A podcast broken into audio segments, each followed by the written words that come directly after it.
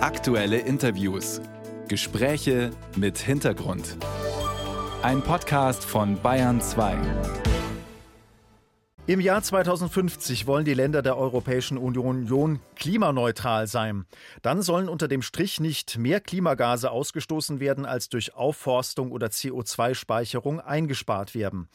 Bis dahin ist es noch ganz schön lang und äh, bisher hatte man sich ja in Europa erst darauf verständigt, ähm, welche Reduktionen bis 2030 erfolgen sollen.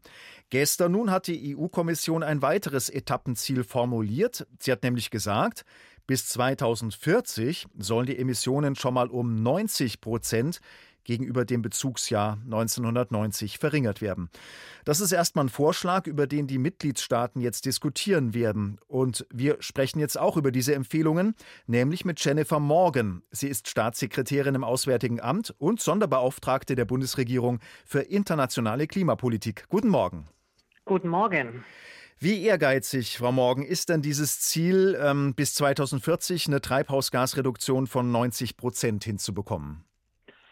Ich finde das eine richtig gute, vernünftige Ziel. Es ist ambitioniert, aber es ist in line mit was der Wissenschaftler uns sagt. Und wir sehen, dass ähm, es geht zusammen mit äh, wirtschaftlicher Entwicklung und ähm, ist ökologisch notwendig. So es ist eine gute Zwischenschritt, äh, was die EU gestern veröffentlicht hat.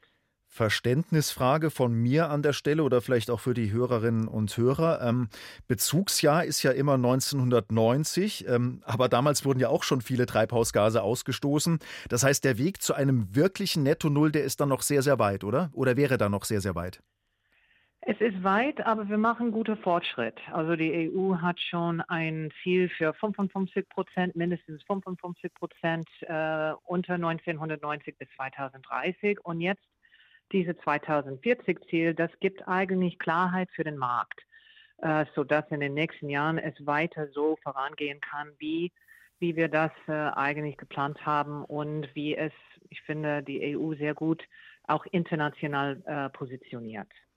Frau Morgen, Sie waren ja selber mal äh, Klimaaktivistin oder sind es im Herzen vielleicht immer noch. Ähm, Sie standen bis 2022 an der Spitze von Greenpeace International. Greenpeace kritisiert nun, äh, dass zwar immer wunderbare Ziele formuliert werden, dass es ja aber keine festen Ausstiegsdaten fürs Verbrennen von Kohle, Öl und Gas gibt. Ähm, haben da die alten Kollegen recht? Ich finde, dass ähm, die EU schon ähm, Vorreiter ist, immer noch äh, in der Welt. Aber es ist auch klar, dass die EU und auch Deutschland mehr zu tun hat. Also wir machen gute Fortschritte äh, für in der erneuerbaren Energiebereich, auch mit neuen Jobs, auch äh, mit äh, besserer Energiesicherheit.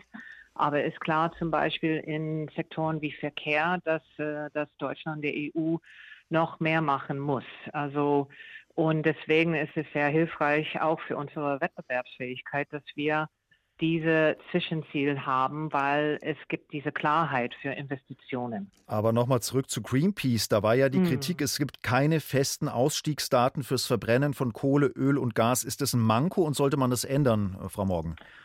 Ja, in Deutschland haben wir dieses äh, Ziel. Wir haben ein Kohleausstiegsziel. Wir versuchen das bis 2008 äh, 2030, Entschuldigung, und wir haben das bis 2038 im Gesetz. Äh, wir finden das eine gute äh, Möglichkeit, also und einen guten Ansatz. Ähm, und ich finde, was in, auf der EU-Ebene ist ein bisschen anders. Da gibt es ein Emissionshandelssystem und das treibt eigentlich Kohle aus der Stromsektor, weil ab 2038 gibt es kein mehr Zertifikate zu zu kaufen. So, es gibt verschiedene Ansätze. Die Hauptsache ist, wir haben eine Abkehr von fossilen Energien und das haben wir alle weltweit bei der letzten Klimagipfel in Dubai uns entschieden. Trotzdem der Expertenrat für Klimafragen, ähm, der sagt, Deutschland wird seine Klimaziele voraussichtlich nicht erreichen. Wenn es oder wenn wir so weitermachen wie bisher, die sogenannte Klimaschutzlücke liegt demnach bei 300 Millionen Tonnen CO2 bis 2030. Äh, was muss denn die Bundesregierung noch mehr tun, ähm, damit sich diese Lücke schließt? Ja, wie gesagt, also wir machen gute Fortschritte in, in die erneuerbare Energie äh, und Energieeffizienzbereich, in Verkehr und Gebäude äh, müssen wir schauen, wie wir ähm, effizienter sein äh, könnten und müssen. und wie wir ähm, also die verschiedenen Ziele äh, vorantreiben. Zum Beispiel äh, von der EU-Vorschlag. Ähm, es ist schon vorgeschrieben, dass ein CO2-Preis wird kommen in Gebäude und im Verkehrssektor. Und das äh, muss dann hier auch in Deutschland sozial, äh, ökologisch äh, umgesetzt. Und das wird auch uns helfen, diese Lücke zu schließen, weil wir müssen sie schließen. Das ist klar. Die EU-Kommission äh, will ja auch eine umstrittene Technologie äh, einsetzen, nämlich das Auffangen und das Speichern von CO2 im Boden. Da wird dann also äh, das CO2 verflüssigt und in Gesteinsschichten hineingepresst. Ähm, es ohne das nicht? Also brauchen wir das auch in Deutschland?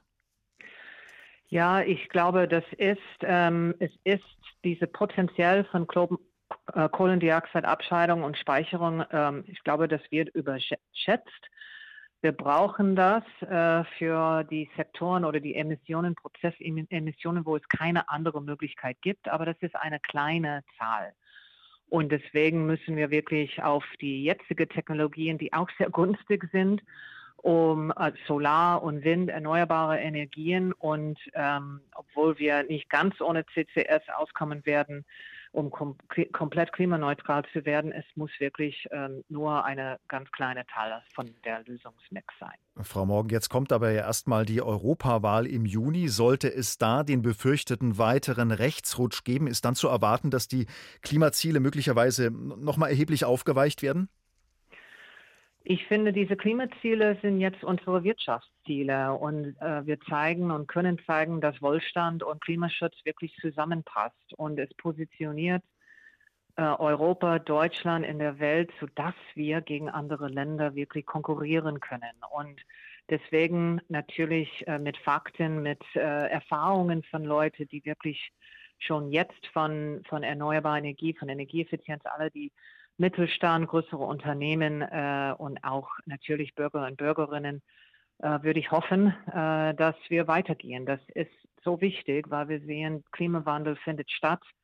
Es kostet Leben und deswegen müssen wir ähm, vernünftig, aber ähm, wirklich sehr klar vorangehen. Die EU hat gestern deutlich gemacht, wie sie sich den Weg zur Klimaneutralität im Jahr 2050 vorstellt.